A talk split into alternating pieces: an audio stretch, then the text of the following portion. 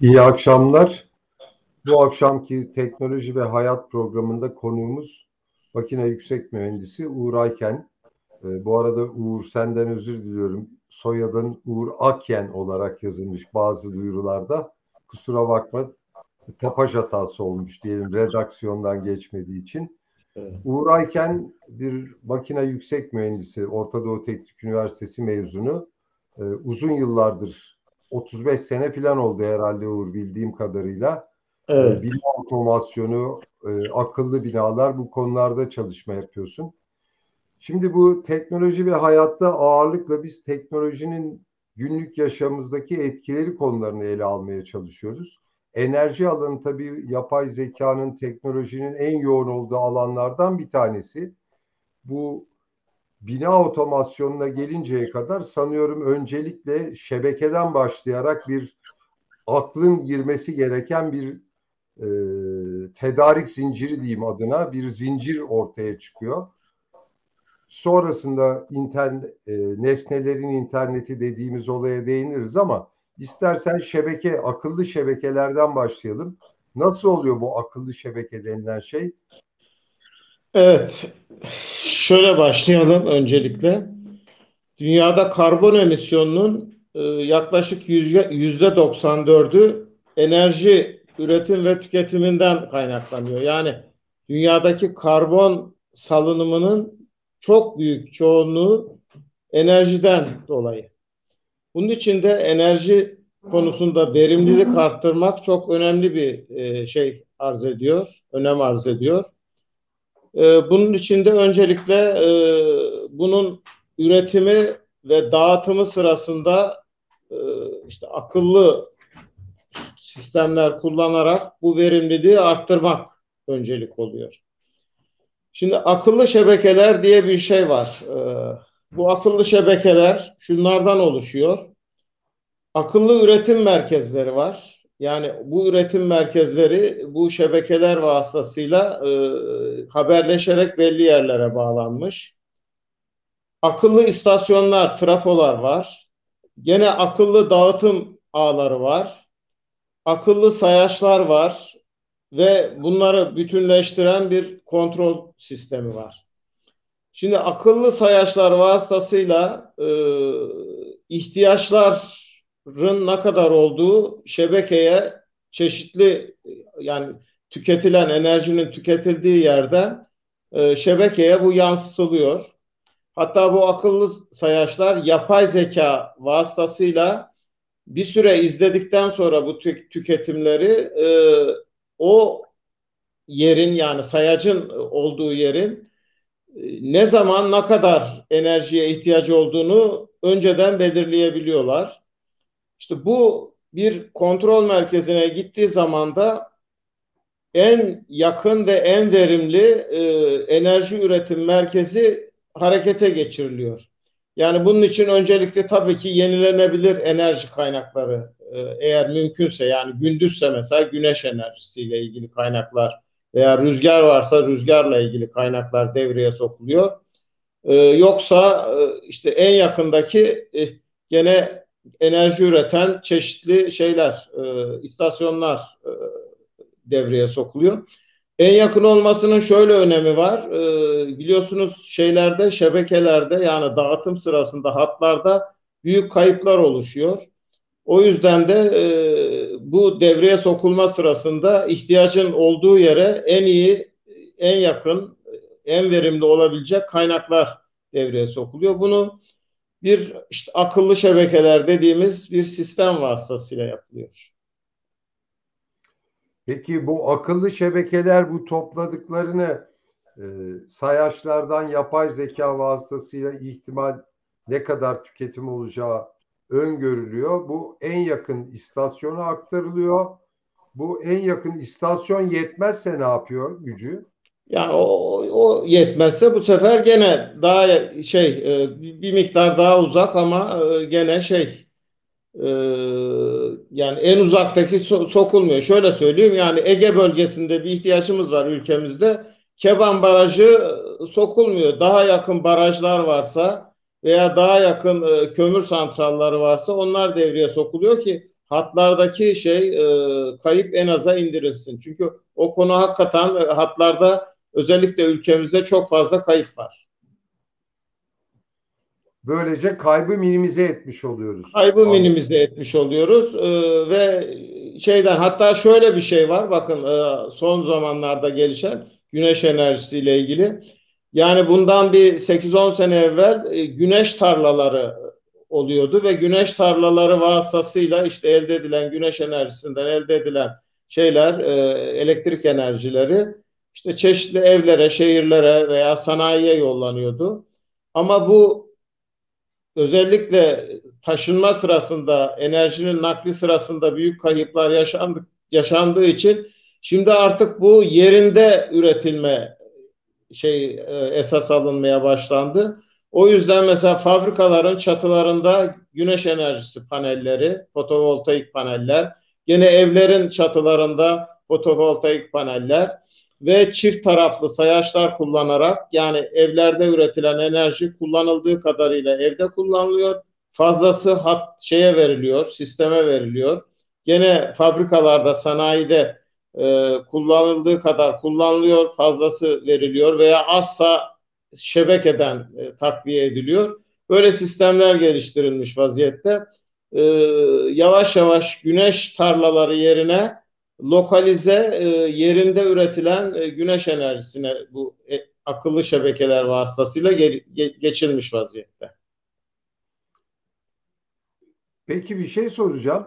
Şimdi şebekeyi verimli hale getirdik ama bendeki elektrik harcaması, enerji tüketimi irrasyonel kayıplar çok yüksek, çok e, kontrolsüz derecede bunu optimize etmeye dönük bir teknoloji geliştiriliyor mu peki binalarla ilgili? Yani bina için mi so- so- soruyorsun bu soruyu? Bendeki evet şimdi de. enerjinin üretiminde bir akıllılık tırnak içerisinde kullanalım. Yapay zeka, optimizasyon evet.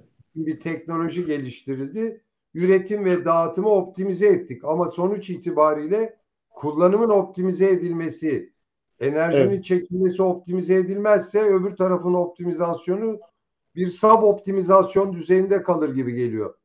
Doğru. Şimdi şöyle başlayalım bu konuya. Binalardaki enerji verimliliği kısmına geçeceğiz herhalde şeyden sonra enerji üretiminin veya dağıtımının verimliliğinden sonra. Bu dünyada üretilen enerjinin de yaklaşık yüzde 41'i binalarda kullanılıyor. Yani sanayinin dışında ağırlıklı neredeyse yarıya yakını binalarda tüketiliyor. Bu da şunu gösteriyor. Biraz önce başlangıçta söylemiştik işte karbon emisyonunun yüzde 94'ünü enerji üretiminden dolayı gerçekleşiyor. Bundan dolayı da yani binalarda kullanılan enerjiden dolayı e, karbon emisyonunun yaklaşık yüzde 38'i bu, bu, bu nedenle üretiliyor. Onun için binalarda enerjinin e, verimli bir şekilde kullanılması çok önemli bir şey. E, bir şey. Bunu da işte bizim şu anda bina otomasyon sistemi dediğimiz sistemler vasıtasıyla veya bu dijitalleşmeden önce klasik otomatik kontrol dediğimiz bir takım sistemler vasıtasıyla e, daha verimli hale getirilebiliyor. Amaç şu en az enerji kullanılarak en yüksek konfor seviyesine erişmek. Yani dünyada gittikçe enerji kullanımını arttırıyor. Çünkü işte özellikle elektrik enerjisinin kullanımı artıyor. Çünkü bir sürü alet artık e, fırınlar, ocaklar, evlerdeki çeşitli işte televizyonlar, buzdolapları, çamaşır makineleri hep elektrikle çalışan aletler. Ee, bir de besas şeyler var. Büyük binalar var. Ee, işte hastaneler, alışveriş merkezleri, oteller e, veya ofis binaları gibi, plazalar gibi. Bu binalarda ise e, büyük makinalar var. İşte havalandırma santralları var e, kazanlar var, çillerler var. Bunlar enerji tüketen şeyler. Bütün bunlar e, binadaki konforu arttırmak için kullanılan şeyler. İşte bunları e, bu binaların verimini arttırmak için e, bina otomasyonu sistemi dediğimiz bugün bu sistem kullanılıyor. İstersen basitten karmaşa doğru bu sistem bu binalarda enerji verimliliğini nasıl arttırıyor ona bakalım. Tek tek. Evet, biraz teknolojik olacak ama şimdi şöyle en basitinden kaloriferli yani hepimizin hemen hemen çoğumuzun yaşadığı konutlar var. İşte merkezi ısıtma dediğimiz e, kalorifer sistemi var. Bu şeylerde, binalarda e, her dairenin girişine kalorimetre konularak e, o dairede kullanılan enerji, ısı enerjisi ölçülebiliyor. Böylece insanlar kullandıkları kadar ödüyorlar. Bu da e, belli bir kullanım verimliliğini arttırdığı için yani kullanmadığı mahalleri boş boşuna ısıtmıyor insanlar. Halbuki eskiden e, yani bu yokken insanlar ister şey olsun e, oraya ihtiyaç olsun ister olmasın kaloriferleri açarlardı. Hatta oda biraz sıcak olunca pencereyi açıp atmosferi ısıtırlardı. Şimdi kullandıkları kadar ödedikleri için e, bu şey sistemiyle e, kalorimetre sistemiyle bunu bu bir enerji tasarrufuna, enerjinin daha verimli olmasına sebep oluyor.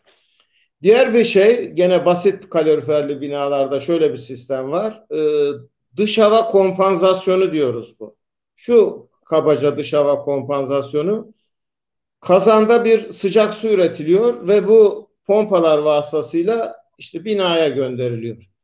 Şimdi daha soğuk günlerde daha sıcak suya ihtiyaç var ısınmak için. Daha ılıman günlerde daha ılık suya ihtiyaç var. Çok sıcak suya ihtiyaç yok. İşte bunu eskiden e, işte kapıcılar veya apartman görevlileri vasıtasıyla dışarıdaki havanın sıcaklığına göre elle ayarlanırdı. Ama artık e, bu yanılmaya, unutmaya veya yanlış ayarlamalara sebep olabilecek bir şeydi dış hava kompansasyonu ister bina otomasyon sistemiyle ister basit e, otomatik kontrol sistemiyle yapan aletler var. Bir eğri tanımlanıyor bunun için. Diyelim ki eksi 10 derecede siz 80 derece su gönderiyorsunuz şeye. Dış hava sıcaklığı e, eksi 10 derece olduğu zaman e, radyatörlere 80 derece su gönderiyorsunuz. Ama dış hava sıcaklığı artı 10 olduğu zaman 40 derece veya 45 derece su yolluyorsunuz. Böyle bir eğri tanımlanıyor. Ee, otomatik olarak e, gene bir motorlu vana vasıtasıyla kazanda üretilen su radyatörlere giderken dışarının sıcaklığına göre bu tanımlanan eğri doğrultusunda sıcaklığı değiştiriliyor. Böylece daha ılık günlerde boşu boşuna yüksek sıcaklıkta su gönderilerek gerek hatlarda gerek işte odalardaki radyatörlerde lüzumsuz er, enerji kullanılması, lüzumsuz ısıtılması engellenmiş oluyor. Böylece bu çok basit bir sistem olarak o binada yani hepimizin çoğumuzun oturduğu kaloriferli binalarda ısıtma enerjisinin verimliliğini, kullanımdaki verimliliğini arttıran bir sistem. Şimdi bunun gibi başka sistemler de var. Gene başka bir örnek verelim. Şöyle bir örnek verelim. Şimdi güneş enerjisiyle ilgili, ile ilgili su ısıtma sistemleri var. Görüyorsunuz çatılarda özellikle Antalya bölgesinde, e, Ege bölgesinde çok fazla bu tür sistemler. E, bir kısmının depoları şeyde, e, güneş panelinin hemen üstünde. Bu orada sirkülasyonu bir pompaya gerek kalmadan tabii sirkülasyonla sağlıyor. Ama büyük binalarda e, binanın bodrumunda belki e, boiler dediğimiz işte sıcak suyunun elde edildiği ısı değiştirici kap şeyler var, tanklar var. Çatıda ise bu güneş panelleri var. Şimdi ısı değiştirmesi şöyle sağlanıyor. E, güneş panelinin içindeki dolaşan su vasıtasıyla şeydeki e, o boiler dediğimiz aşağıdaki tanktaki su ısıtılıyor. Fakat bu bunun verimliliğini sağlamak için e, gene fark basınç termostatı dediğimiz bir termostat var. Basit gene bir termostat. Bu şuna bakıyor. Bir tane sıcaklık hissedicisi güneş panelinin çıkışında bir sıcaklık hissedicisi de aşağıdaki tankın sıcaklığını ölçüyor. Eğer arada belli bir derece farkı varsa bunu biz ayarlayabiliyoruz. İstiyorsanız 5 dereceye ayarlayabiliyorsanız, istiyorsanız 10 dereceye sirkülasyon pompası çalışmaya başlıyor. Yani sizin e, tankınızda ısıtmaya ihtiyaç varsa güneş panelinde örneğin 70 derecelik bir sıcaklık varken tankınız 50 derece ise pompa çalışarak o güneş panelinden elde edilen ısıyı aşağıdaki depolama tankına aktarıyor. Ama sizin öğle saatine kadar örneğin e, şeyiniz e, tankınızda 70 dereceye geldi. Şey de 70 derece. E, yukarıdaki panel de 70 derece. O zaman bu pompanın çalışmasının hiçbir anlamı yok. Çünkü bir ısı transferi söz konusu değil. Isı transferi olması için bir sıcaklık farkında olması lazım. O zaman pompa bu sıcaklık sizin ayarladığınıza göre 5 dereceye ayarladıysanız işte tank 65 dereceye geldiğinde duruyor. 10 dereceye ayarladıysanız 60 dereceye geldiğinde duruyor. Boş boşuna pompa çalışmıyor. Veya sizin tankınızda halen ısıtmaya ihtiyaç var ama güneş artık kayboluyor. Akşam oldu. Yukarıda bir şey yok, ısınma yok. O zaman gene pompa duruyor. Çünkü şey e, yani gene sıcaklık farkı güneş paneliyle tankın arasındaki sıcaklık farkı sizin o belirlediğiniz 5 veya 10 derece gibi bir şey e, dışında kaldığı için boşu boşuna pompayı çalıştırıp bir elektrik enerjisi harcamıyorsunuz. Bunlar çok basit. Evlerde genellikle kullanılan şeyler. E, e tasarrufa yönelik şeyler. Bir de şu, gene evlerden devam edelim. Şöyle yapalım. IoT diye yani nesnelerin interneti diye bir şey var. Şimdi yeni yeni başladı. Artık e, çeşitli ev aletleri üreten firmalar o aletlerin e, internet vasıtasıyla e, bağlanabilecek şekilde üretiyorlar. Şimdi bu durumda şunu yapabiliyorsunuz. E, örneğin fırınınızı siz cep telefonunuz vasıtasıyla işte eve gitmeden yarım saat önce çalıştırıp fırındaki bir yemeği ısıtmak veya pişirmek şeyine modunu ayarlayabiliyorsunuz veya fırının yani internet vasıtasıyla bağla, bağlanarak sıcaklığını bile ayarlayabiliyorsunuz. Kaç derece istiyorsanız işte 200 derece mi 180 derece mi onu değiştirebiliyorsunuz. Gene mesela kombinizi e, evde yoksunuz. İşte işten çıkıyorsunuz saat 6'da ev gidene kadar ısınsın diye beş buçukta yakıyorsunuz. Yani bunu zaman programıyla yapabilirsiniz ama diyelim ki çalışmanız düzenli değil. Her gün aynı saatte işten çıkıp her gün aynı saatte eve gitmiyorsunuz. O yüzden bu nesnelerin interneti vasıtasıyla e, gidiş saatinize göre e, ev yeterince ısınsın, konforlu olsun diye işte yarım saat, bir saat önce kombiyi ateşleyerek e, bunu sağlayabiliyorsunuz. Gündüzde ev boşken boşu boşuna şey yapıp e, kombiyi yakıp e, şey yapmıyorsunuz. Enerjiyi israf etmiyorsunuz. Veya e, şöyle de söyleye yapabilirsiniz. Gündüz çok düşük seviyelerde yakarsınız ama eve gideceğiniz zamana yakın bir saatte e, kombinin e, ısıtma şeyini yükseltebilirsiniz yani şeylerin e, nesnelerin interneti dediğimiz IoT dediğimiz şeyde böyle bir e, enerji verimliliğine neden olmakta. Peki Uğur bir şey soracağım. Bu aktardıkların ağırlıkla evlerle yaşam evet. alanlarıyla ilgili.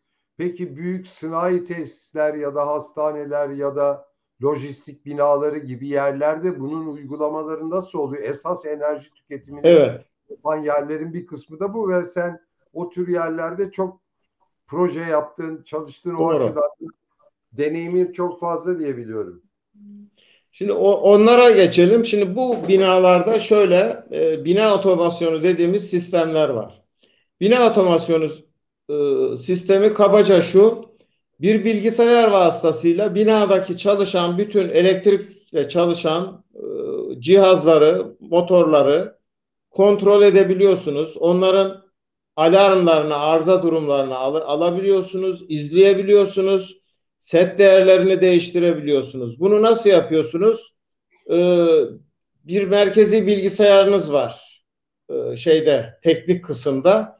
Bu binanın genellikle bodrum katlarında olur. Ama sizin makine dairelerinizin bir kısmı bodrumdadır. Binanın yüksekliğine göre bir kısmı çatıdadır. Bir kısmı şeydedir, e, orta katlardadır. Buralara programlanabilir kartları ihtiva eden, kartlar ihtiva eden e, panolar yapılıyor. Bu panolarda e, programlanabilir kartlar var bu kartlara çeşitli sahadan veya motorlardan e, giriş ve çıkışlar var. Bunlara analog veya dijital olabiliyor bu giriş ve çıkışlar. E, yani girişler mesela şöyle örnek vereyim. Bir sıcaklık değeri ölçüyorsunuz. Bir suyun olabilir, bir odanın olabilir, bir havanın olabilir. Bu bir analog bir değer yani değişen bir değer. Dijital bir değer de şey yapabilir, girişiniz olabilir. Bu da sıfır veya bir olan bir değer. Mesela bir motorun çalışıyor mu, duruyor mu bilgisini almak istiyorsanız birse eğer o motor çalışıyordur, sıfırsa duruyordur. Veya o motorun örneğin termiğe atmıştır. Eğer bir alarm bilgisi ise bu aldığınız dijital bilgi, termik e, attığı zaman bir bilgisi geliyordur size termik atmamışsa sıfır bilgisi geliyordur. Yani alarm yoktur. Gene çıktılar e, analog ve dijital olarak olabiliyor çıkışlar bu kartlardan. Bunlara da şöyle örnek verebiliriz. Bir mesela motora start stop veriyorsunuz. O motoru çalıştırdığınız zaman e, dijital output'unuz bir oluyor. Durdurdu, durdurmak istediğiniz zaman sıfır oluyor. Ee, analog output'a şöyle bir örnek verelim. Ee, örneğin bir motorlu vananız var. Bunu oransal kontrol ediyorsunuz. İşte 0-10 volt veriyorsunuz vanaya. Vananın mesela %50 açık olmasını gerekiyorsa eğer 5 volt gönderiyorsunuz.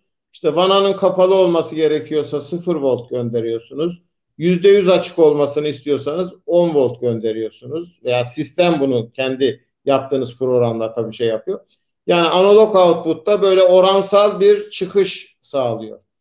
Şimdi bu kartlar e, sizin şeyinize göre, isteklerinize göre özel yazılım programlarıyla, hazır yazılım programlarıyla terzi usulü hazırlanıyor. Yani oradaki sistem neyse, ne gerektiriyorsa o şekilde bu kartlar programlanıyor ve ona göre bu bu kartlar kendiliğinden e, o programlandıktan sonra çalışmaya başlıyor. Bunu bilgisayar ekranında e, şey olarak da izleyebiliyorsunuz. Bir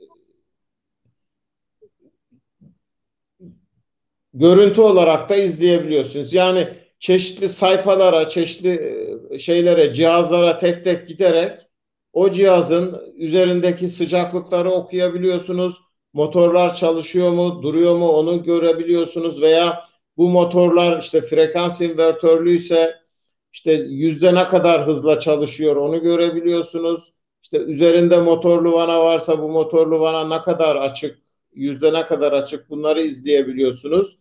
Ee, o işte ölçtüğünüz ne değer varsa bu bir sıcaklık olabilir, nem olabilir, voltaj olabilir, ne bileyim bir su deposundaki su seviyesi olabilir. Bunları bu dijital ekranda, bilgisayar ekranında e,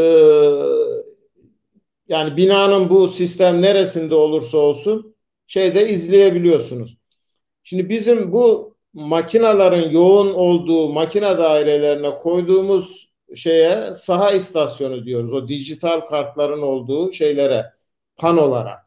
Yani her makine dairesinin veya makinaların yoğun olduğu yerden o dijital kartlara bilgi akıyor. O dijital kartlara yüklenen programlar doğrultusunda da o kartlardan işte o makinalardaki motorlara veya şeylere, vanalara orada neyi kontrol ediyorsanız gene bilgi akıyor. Binanın çeşitli yerlerinde böyle şeyler olabilir. Şöyle yani anlaşılması için şöyle örnek verelim. İşte binanız yüksek bir bina, 20 katlı bir bina. Çatıda bir mekanik odanız var. 10. katta bir mekanik odanız var. Bodrum'da bir mekanik odanız var. Sizin bilgisayarınız da Bodrum'da. İşte çatıda, ortada 10. katta ve Bodrum'da birer tane bu saha istasyonu dediğimiz panolar var. İçinde dijital kartların olduğu panolar. Ve bu panolar birbirlerine bir data kablosuyla bağlanmış durumda. Bu data kablosu da sonunda bilgisayara bağlanmış durumda. Böylece e, bütün bu bilgisayar vasıtasıyla bütün o saha istasyonlarına yani bu örnekte olduğu gibi üç tane saha istasyonuna da bağlanabiliyorsunuz ve oradaki sistemleri izleyebiliyorsunuz, kumanda edebiliyorsunuz. Biraz sonra detaylarını ne, neler yapabileceğimizi anlatacağım. Ee, yani bina otomasyonu dediğimiz şey kabaca bu. Peki bir İstersen bu bina otomasyonuyla neler yapabildiğimize geçelim. Ona geçelim Şimdi, ama girdiğin yerde şöyle devam et istersen neler yapabileceğinizden sonra. Bu, bütün bunları yaptıktan sonra enerji verimliliği açısından nasıl bir fayda sağlıyoruz? Şimdi onları örneklere görürsek şey yapacağız. Ee, tek tek her örnekte nasıl bir e, enerji verimliliği sağlanıyor göreceğiz. Şimdi en basitinden bu bina otomasyon sistemleriyle zaman programı yapıyoruz. Zaman programı ne işe yarıyor? Şimdi eğer bir motorun çalıştırılıp durdurması veya bir cihazın insana bağlı olursa bu çeşitli aksaklıklar yaşanabiliyor, unutuluyor ee, veya açılması unutuluyor, kapanması unutulabiliyor, yanlış sıcaklıkta çalıştırabiliyor. Zaman programıyla şunu yapabiliyorsunuz. Haftalık zaman programıyla e, o şeyin e, motorun veya cihazın çalışmasını programlıyorsunuz. Şöyle bir örnek vereyim. Bir otelin balo salonu var. Bu otelin ön bürosu size bir hafta sonraki şeyi veriyor. O balo salonunun kullanılmış programını veriyor. Diyelim ki pazartesi öğlen orada bir yemek var. Saat 12'de başlıyor. E, 3'te bitiyor. Akşam gece saat 8'de başlayan bir düğün var. İşte gece 12'ye kadar sürecek. Salı günü farklı bir program var. Çarşamba farklı bir program var. Bunu normal eğer bina otomasyonu sistemi olmasa birisi gidecek işte pazartesi saat 11.30'da 12'ye kadar içerisi ısınsın veya soğusun diye e, oranın klima santrallerini çalıştıracak. Saat 3'te kapatması lazım boşu boşuna çünkü akşam 8'e kadar boş orası kullanılmıyor. Ee, çalışmaması için. Ee, akşam gene 7.30'da açacak. Akşam 8'deki düğüne hazırlık olsun diye. Gece 12'de de düğün bittikten sonra gene kapatması lazım. Ama böyle olduğu zaman genellikle insanlar kapatmayı unutuyorlar. Ee, açık kalıyor. Sabaha kadar boşuna çalışıyor veya e, bazen açmayı da unutuyorlar. Oraya insanlar geliyor. Yeterince ısınmamış veya soğumamış oluyor. Halbuki siz bunu haftalık zaman programına bilgisayardan girdiğiniz zaman hiçbir şey yapmanıza gerek yok. Sistem kendiliğinden sizin verdiğiniz zaman programına göre çalışmaya başlıyor. Durması gerektiği zamanda da duruyor. Bu arada çalışması gereken zamanda bir arıza meydana geldi. Diyelim ki motorun termiği attı. Oradaki klima santralının fanın motorunun termiği attı. Size derhal bir alarm geliyor bilgisayarınıza.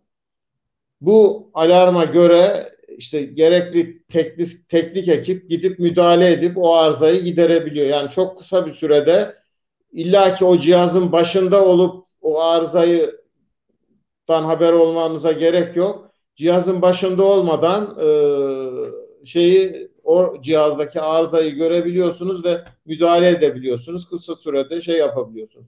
Yani bu cihazların e, insana bağlı olmadan zamanında durup zamanında çalışması e, bir enerji verimliliği sağlıyor. Yani en basitiyle bina otomasyonunun yaptığı işlerden bir tanesi bu. Diğer bir şey şimdi bazı mevsimlerde sıcak mevsimlerde gece dışarı soğuk olabiliyor. Şimdi binalarda da gündüz soğutma ihtiyacı olabiliyor. gene dışarının dışarının sıcaklığını ölçerek ve zaman programıyla e, havalandırma santrallarını gece bu şeyde e, dışarının soğuk olduğu zamanda çalıştırarak içeriye bir miktar bedava soğuk hava üflüyorsunuz. Yani boşu boşuna çilleri veya başka soğutma cihazlarını çalıştırmadan böylece e, şeyi e, içerinin e, içerinin soğutması için harcanacak enerjiyi azaltmış oluyorsunuz. Bu da gene bir enerji verimliliği sağlıyor size. Diğer bir şey e, bu verimlilikle ilgili şey eş yaşlandırma dediğimiz şey var. Şimdi genellikle binalarda e, o binanın kapasitesinin den daha fazla yedek bir takım motorlar bulunur. Mesela pompa, iki pompa gerekiyorsa orası için genellikle üç pompa konulur. İki pompa asıldır, üçüncü yedektir. Herhangi birisi arızaya geçtiği zaman üçüncü devreye girmesi için. Veya diyelim ki soğutma grubu iki tanedir, bir tanesi asıldır, bir tanesi yedektir veya üç tanedir, ikisi asıldır, biri yedektir. İşte bu eş yaşlandırma dediğimiz şey de şu. Şimdi bunu manuel çalıştırdığınız zaman şeyi izleyemezsiniz. Yani hangisini fazla çalıştırdık, hangisini. Genellikle de insanlar kolayına geleni çalıştırır ve o cihaz yıpranır. Öbürü ise daha yepyeni doğru dürüst çalıştırılmamıştır, durur. Ee, bina otomasyon sisteminde bu eş yaşlandırma programları vardır gene. Böylece e, mesela haftada bir e, bu süreyi siz ayarlayabilirsiniz ama genellikle haftada bir denir. Bunlar sırayla şey yapılır, e, sıra değiştirir. Yani örneğin önce bir ve iki numaralı pompa çalışırken bir hafta sonra birinci pompa yedeğe konulur, iki ile üç çalışır.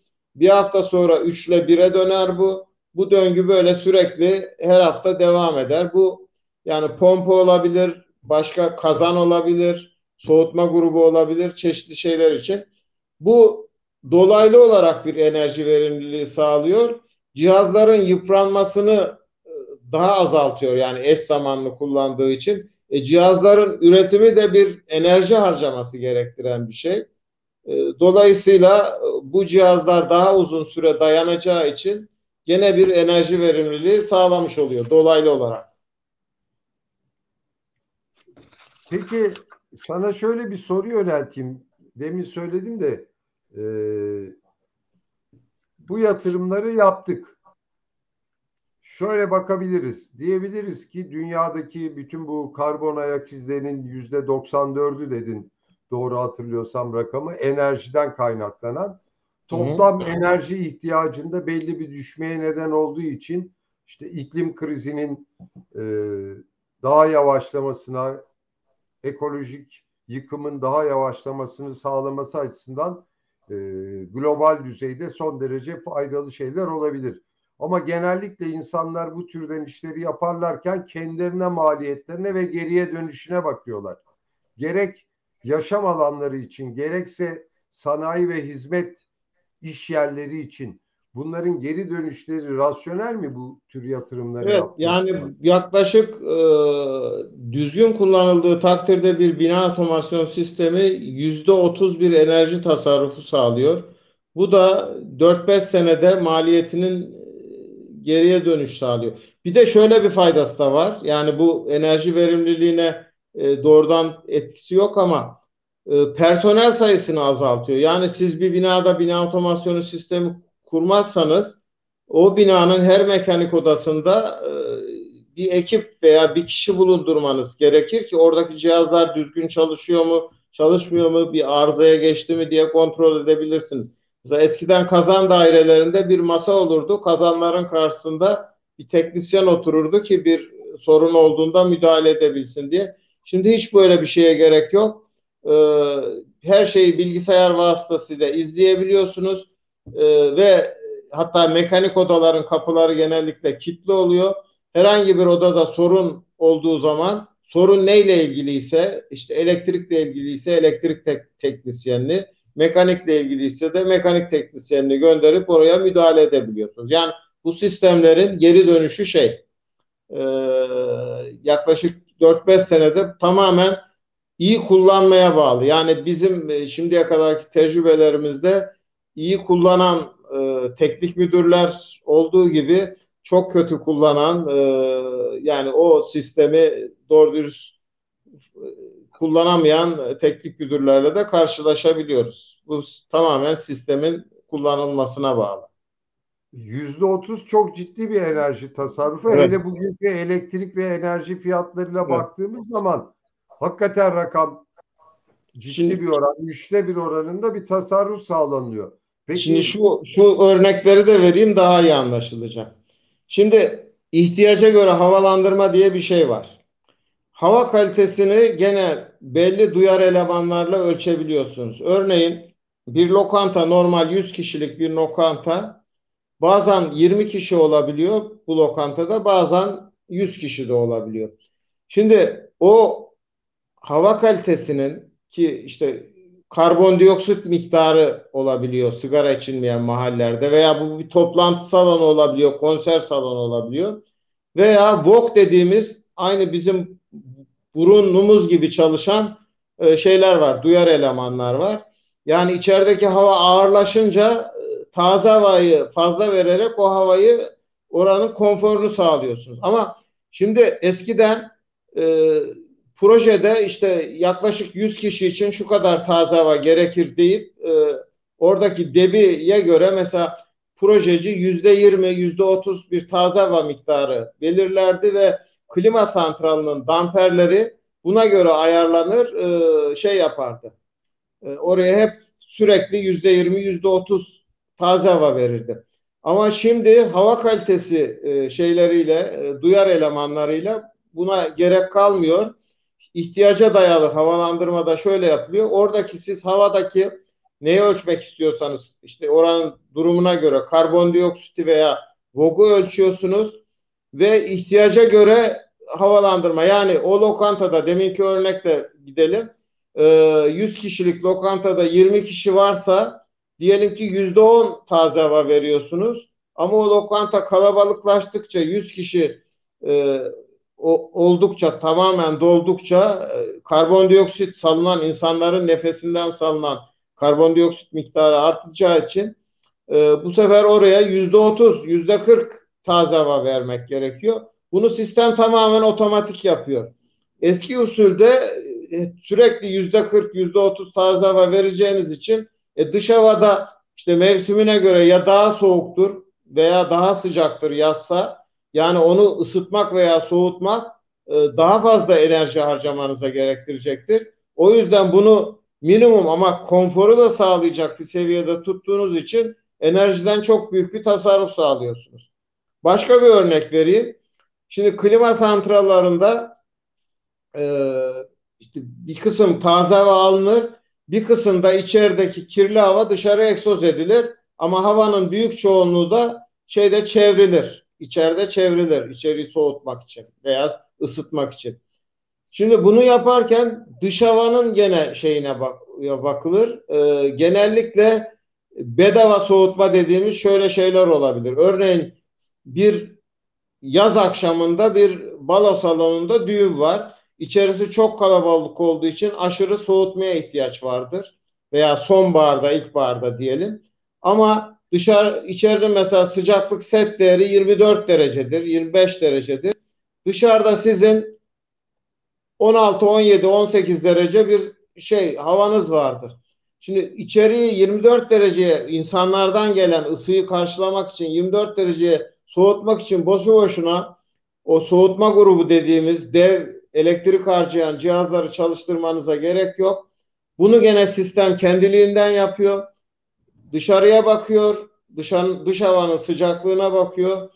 İçerideki soğutmaya veya ısıtmaya göre ihtiyaca bakıyor ve ona göre damperleri konumlandırıyor. Mesela sizin normalde içerideki e, şeye göre e, karbondioksit miktarına göre yüzde otuz dış havaya ihtiyacınız varken soğutma gerekiyorsa ve dış hava uygunsa damperi yüzde yüz açarak tamamen dış havaya dönerek içeriği bedava soğutuyor.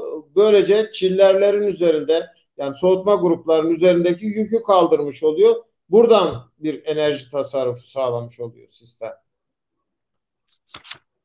Peki Yani e, en basitinden. en, en basitinden bu türden bir enerji tasarrufunu sağlayabilen bir sistemle Evet. karşı karşıyayız.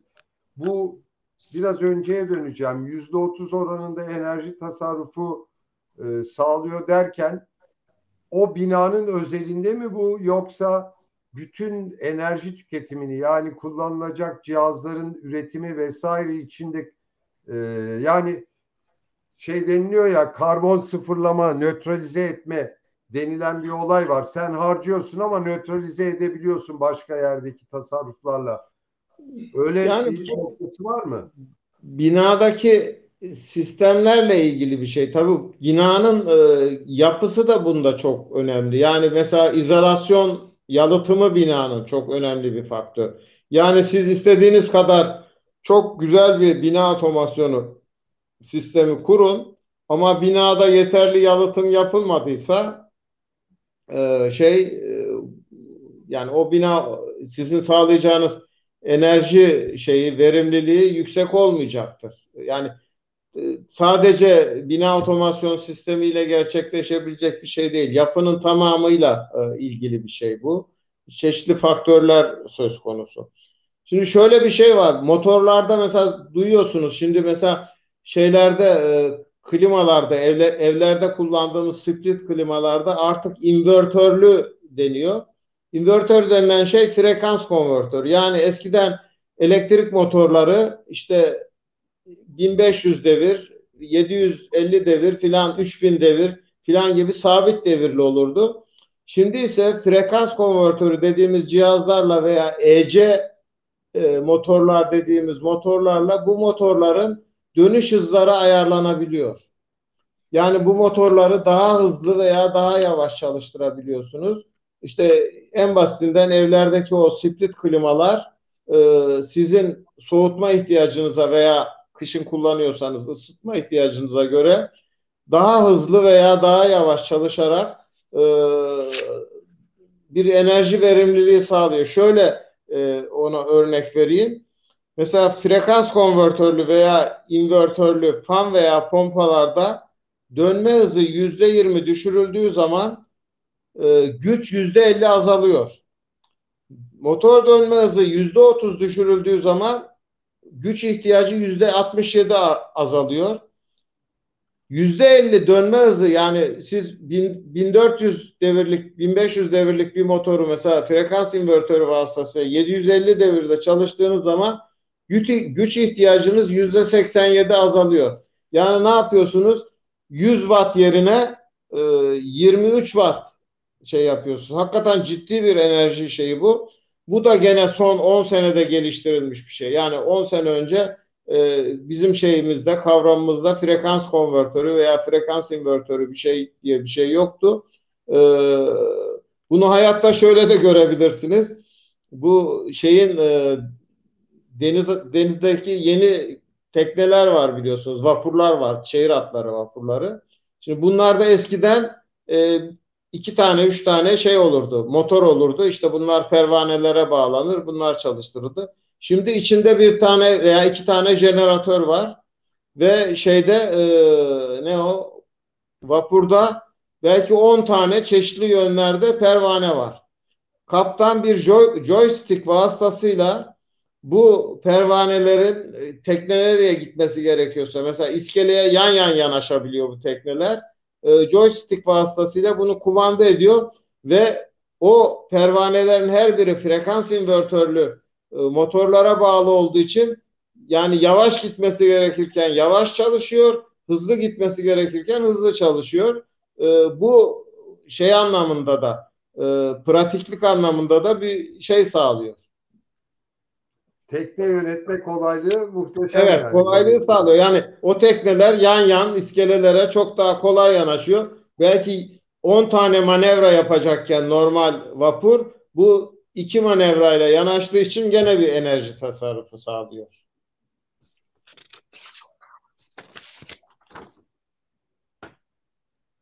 Notlarına bakıyorsun galiba. Evet, notlarıma bakıyorum. Şimdi şöyle bir örnek vermek istiyorum. Otellerde kullanılan bir sistem var. Onu anlatmak istiyorum. Şimdi otellerde e, enerjinin büyük çoğunluğu biliyorsunuz müşteri odalarında e, şey yapılıyor. E, tüketiliyor. İşte müşterinin mümkün olduğu kadar konforlu olması sağlanıyor. Şimdi normalde eski otellerde birer tane termostat vardır. İşte otele girersiniz, o termostatı bir sıcaklığa getirirsiniz. İşte ısıtma ihtiyacınıza göre veya soğutma ihtiyacınıza göre odadaki fan coil işte ısıtır veya soğutur size gerekli konforu sağlar. Ee, ama oda boş olduğu zaman satılmadığı zaman bu sefer e, eğer oradaki görevli o fan koyulu kapatmayı unuttuysa veya termostatın sıcaklığını düşürmeyi unuttuysa boşu boşuna o oda ısıtılır veya soğutulur veya kapatıp müşteri gelmeden açmayı gene unuttularsa da müşteri buz gibi veya hamam gibi bir odaya girer. Şimdi bina otomasyon sistemleriyle bunun da önüne geçilmiş vaziyette. Ee, haberleşebilen termostatlar var. Şimdi ön büroda siz otele giriş yaptığınız anda o hangi oda satıldıysa o şeyin odanın sistemiyle haberleşme sağlanabiliyor. Şimdi üç tane modu var odaların. Bir tanesi ekonomi modu, bir tanesi ön konfor modu, bir tanesi de konfor modu. Ekonomi modu şu. O oda hiç satılmadı. Yani müşterinin oraya girmesi söz konusu değil. Bu odayı ısıtmanın veya soğutmanın bir anlamı yok. Onun için örneğin bu odayı 15 derecenin altında veya 35 derecenin üzerinde tutabiliyorsunuz. Şey boşu boşuna enerji harcamamak için. Ama oda satıldı. Satıldığı an bilgi gidiyor şeye o odanın termostatına ön bürodan. Bu sefer ön ön konfor moduna geçiyor. Yani bu şu demek her an için odaya müşteri gelebilir. Müşteri o anda belki şeydedir, e, lobide oturuyordur veya dolaşmaya çıkmıştır ama bir müddet sonra oda satıldığı için o müşteri girecektir. Bu sefer odanın sıcaklık değerlerini konfor moduna biraz daha yaklaştırmak lazım. Yani mesela 18 derecenin e, altında olabilir oda, 30 e, derecenin de üstünde olabilir. Müşteri odaya girdiği zaman bunu ya bir e, şeyle insan hissedicisiyle bunu algılayabilirsiniz veya bir işte çoğu otelde olduğu gibi bir kart takarak bunu algılayabilir sistem. Bu sefer konfor moduna geçecektir. Konfor modunda da artık müşterinin de isteğine göre artı eksi 5 derece müşterine de bir şey verirsiniz. İşte o da 21 derece 22 derece müşterinin istediğine göre veya yazın 24 derece 25 dereceye kadar soğutulabilir.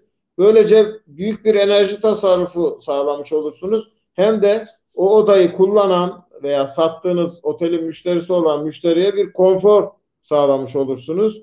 En az enerji harcayarak boşu boşuna oda e, satılmadığı zaman orayı ısıtma, ısıtıp soğutmazsınız veya oda satıldığı zaman da müşteri henüz girmemişken e, çok ısıtıp çok soğutmazsınız. Ancak müşteri odaya girdiği an oradaki konfor şartlarını sağlamaya yönelik bir şey programlamadır bu.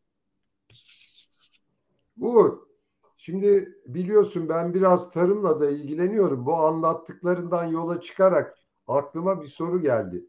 Şimdi birçok ürün açısından sulama zamanlaması ve sulama miktarı son derece önemlidir. Geç verirsen de ürüne zarar verebilirsin.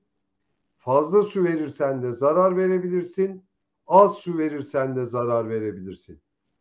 Bu bina otomasyonunda olduğu gibi tarımda her bir bitkinin ihtiyacı olan miktarı ya da belli bir parselin ihtiyacı olan miktarı saptayarak sulama zamanının geldiğini saptayarak sadece o bölgeyi sulamak, diğer bölgelere su vermemek gibi uygulamalar yapılabilir mi? Evet yani tarım içinde var. Özellikle bu seralarda yapılan sistemler var. Her ne kadar biz yapmıyoruz ama beni bir e, Antalya'da bir seraya bayağı büyük bir dört dönümlük bir seraya böyle bir şey için çağırmışlardı. Genellikle Hollanda'da bu tür sistemler gelişmiş. E, toprağın nemini ölçüyor sistem. e, ve o işte toprağın nem durumuna göre e, ne kadar nemli olması gerekiyorsa ona göre sulama sistemi şey oluyor.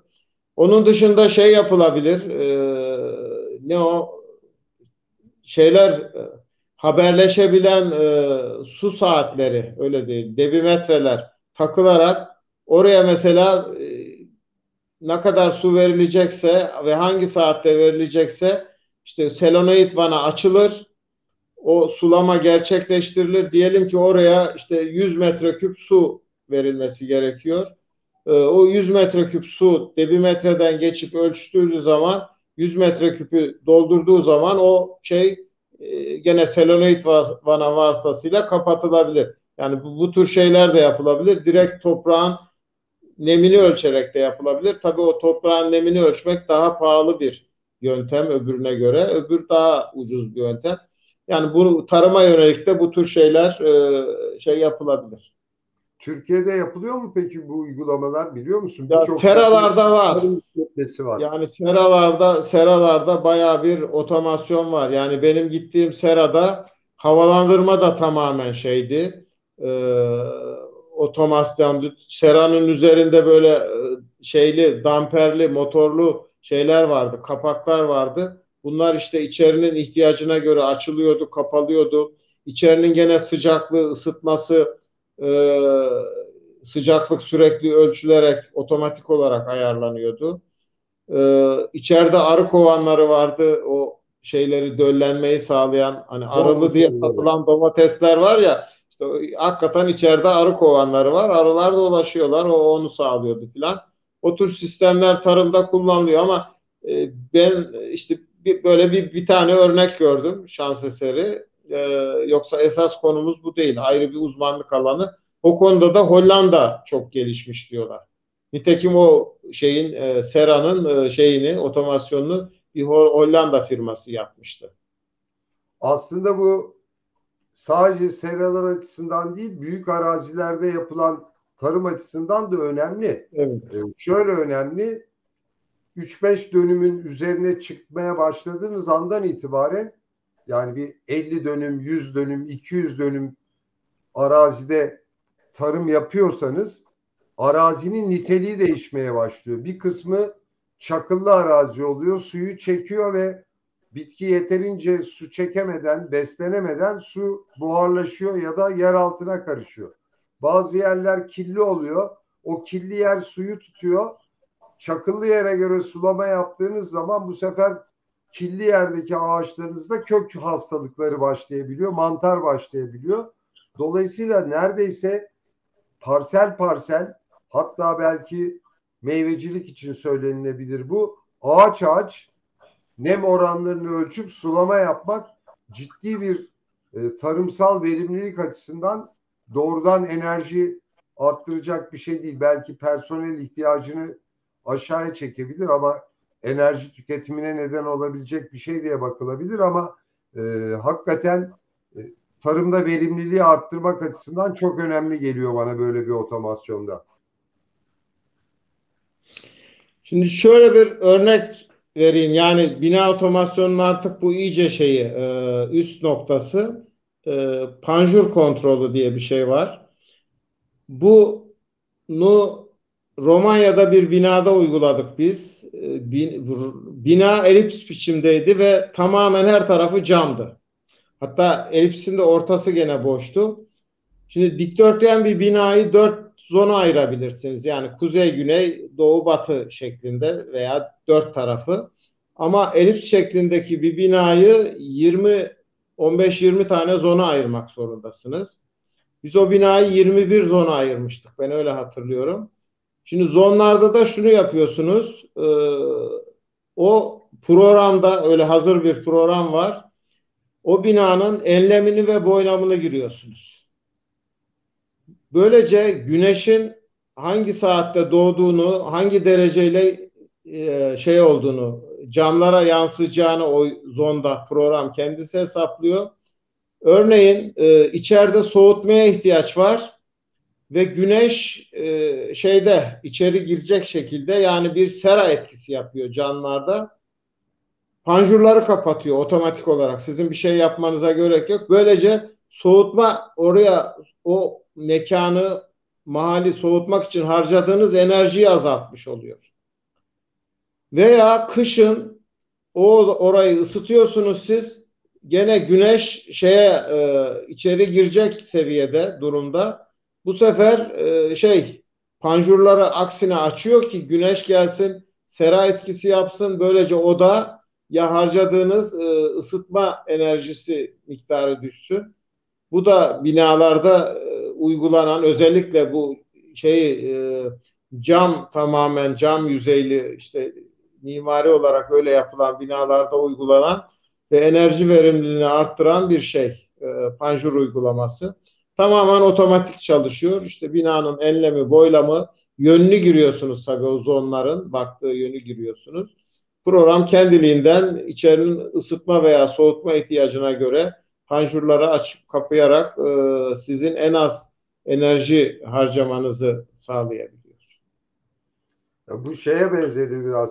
Hani yelkencilikte vardır ya bilgisayar kontrollü yelkenler evet. rüzgara göre kendisini her biri ayrı açıda yani trimi otomasyon sistemi yapıyor şeyde e, bu binaların panjurlarının trimini öyle söyleyeyim. Yelkendeki evet. trim gibi. Evet. Son 5 dakikaya girdik herhalde. Son 5 dakikanın hatta son 3 dakikanın içerisindeyiz. Eklemek istediğin bir şey varsa memnuniyetle dinleriz. Ee, ben sorularımı direkt yönelttim zaten. Ee, yani son zamanlarda şöyle bir sistem de gelişmeye başladı. Bunu bina otomasyon sistemine bağladılar daha doğrusu. Eskiden ayrı bağımsız bir sistemdi. Şimdi e, şeyleri e, binalardaki tek tek enerji harcamalarını izliyorsunuz ve ona göre bir maliyet hesabı yapıyorsunuz. Şöyle bir şey, e, bir yerleşkede, yer, dağınık bir yerleşkede olan bir şeyde uyguladık biz bunu. Fabrikada diyeyim, üretim merkezinde, sanayide, askeri bir sanayide. Çeşitli binalarda e, işte ürettikleri malzemelerin çeşitli şeyleri e, üretiliyor kısımları. Bu binalara e, sadece bir tane değil, iki üç tane bir çeşit şey elektrik sayacı, enerji analizörü dediğimiz elektrik sayacı konuyor. Bir kısmı mesela doğrudan üretim için harcanan enerjiyi ölçüyor. Bir kısmı aydınlatma için harcanan enerjiyi ölçüyor. Bir kısmı da e, o binanın ısıtması, soğutması için harcanan e, yani iklimlendirmesi için gereken enerjiyi ölçüyor. Bizim yaptığımız yerde soğutmalar genellikle o binaların kendi içinde yapılıyordu ama ısıtma merkeziydi. Isıt, merkezi ısıtmadan gelen kullanılan enerjiyi ölçmek için de gene kalorimetreler vardı. İşte bunlar vasıtasıyla yani zannederim 60 veya 70 tane bina var. Ee, bu binalardaki hem çeşitli elektrik harcamaları, çeşitli gene binalarda kullanılan e, ısı, sıcaklık, sıcak su ısısı ölçülüyor. Ki bu ısının bir kısmı bina ısıtması için kullanılıyor, bir kısmı proses için kullanılıyor. Böylece e, maliyet hesabı yapıyorlar. Yani bir parçanın üretilmesi için ne kadar elektrik kullanılmış, işte ne kadar e, ısı kullanılmış, onun dışında o binayı bu parça üretilirken e, işte ısıtmak, soğutmak için veya aydınlatmak için neler kullanılmış. Böylece bir maliyet hesabı yapıyorlar. Bu da yeni yeni bina otomasyon sistemine eklemlenen bir şey oldu. E, ODTÜ'yü düşünelim mesela. ODTÜ çok geniş bir yerleşke. Buradaki bütün binalarda ki kullanılan ki merkezi ısıtma var ortada. Kullanılan işte şeyi e, enerjiyi bilmiyorum ölçüyorlar mı ölçmüyorlar mı e, şu aşamada. Bunu yapabiliyorsunuz e, ve e, mesela bina gece kullanılmazken gene kapatabiliyorsunuz. Bir takım şeyin içinde akıllı, akıllı vanalar var. E, onlar vasıtasıyla şey yapabiliyorsunuz. Böyle sistemler sürekli geliştiriliyor. E, yani bu iş, işin ucu bucağı yok. Günden güne yeni şeyler çıkıyor. Peki son bir soru sorayım o zaman. Ee, dünyada bütün kentlerde sürdürülebilirlik ya da dirençli kentler gibi çeşitli kavramlar kullanılmaya başladı. Özellikle bu ekolojik yıkım nedeniyle çok ciddi önlemler alınmaya çalışılıyor. Ee, dediğin gibi binalarda yani yerinden elektrik üreten merkezlerden değil belli bir dar bir alanda enerji ihtiyacını gidermeye çalışan sistemler gündeme getiriliyor. Bu akıllı bina uygulamalarını belediyecilikte zorunlu hale getirilse yani yapılan konutların bu enerji e, verimliliğini arttıracak şekilde yapılması bir e, zorunluluk haline getirilmiş olsa çok mu yükselir inşaat maliyetleri? Ya yani bunu yapacağınız şeye bağlı ama şu en basitinden bakın mesela bizim ülkemizde güneş enerjisi doğru düz kullanılmıyor. Yani İstanbul'da hemen hemen hiçbir binanın üzerinde siz gerek sıcaklık hani şey maliyeti daha ucuz diyeyim. Ee, sıcak su elde edebilecek şey bir şey bir panel göremiyorsunuz veya fotovoltaik elektrik enerjisi göremiyorsunuz. Ama Almanya neredeyse bizdeki güneş ışınının yarısı kadar bir şeye sahip. Yani biz o anlamda çok daha şanslıyız. Ama onlar da neredeyse bütün binaların üzerinde bu güneş panelleri, işte fotovoltaik paneller veya şeyler var. Su ısıtma panelleri var. Yani bu zorunlu hale de getirildi. Yeni bir yönetmelikte zannederim belli bir metrekarenin e, aklımda yanlış kalmadıysa 5000 metrekarenin e, üzerindeki binalarda e, yüzde beş veya yüzde on gibi bir yenilenebilir enerji zorunluluğu getirildi. İşte binalarda bir enerji etiketlemesi var fakat benim duyduğum kadarıyla gene bu enerji etiketlemesi e, yönetmeliği hazırlanmış, yürürlüğe girmiş ama işte gene sonradan çıkartılan bir şeyde bu yürürlüğe girme tarihi ertelenmiş filan. Yani bizde maalesef e, bu şey düzgün uygulanmıyor. Halbuki uygulansa yani binalarda enerji verimliliği mesela yüksek binalardan daha az bina vergisi alınır gibi bir şey e, uygulamaya geçilse e, böylece insanlar daha az vergi verip şey yapabilmek için daha verimli enerjinin kullanıldığı daha şey binalar yap yapacaklardır ben eminim. Ama bunlar için merkezi olarak da bir takım kanunlar veya yönetmelikler çıkması lazım. Belediyelerin de bu konuda hassas davranması gerekiyor. Uğur Ayken çok teşekkür ediyorum bu güzel sohbet için. Ee, bu arada yorumlar geçti çok bilgilendirici oldu diye. Ee, gerçekten benim açımdan da bilgilendirici oldu. Çok teşekkür ediyoruz katıldığın için. İnşallah bir başka toplantıda daha görüşürüz seninle. Oldu. Herkese iyi akşamlar diliyorum. İyi akşamlar sayın iyi akşamlar. izleyiciler.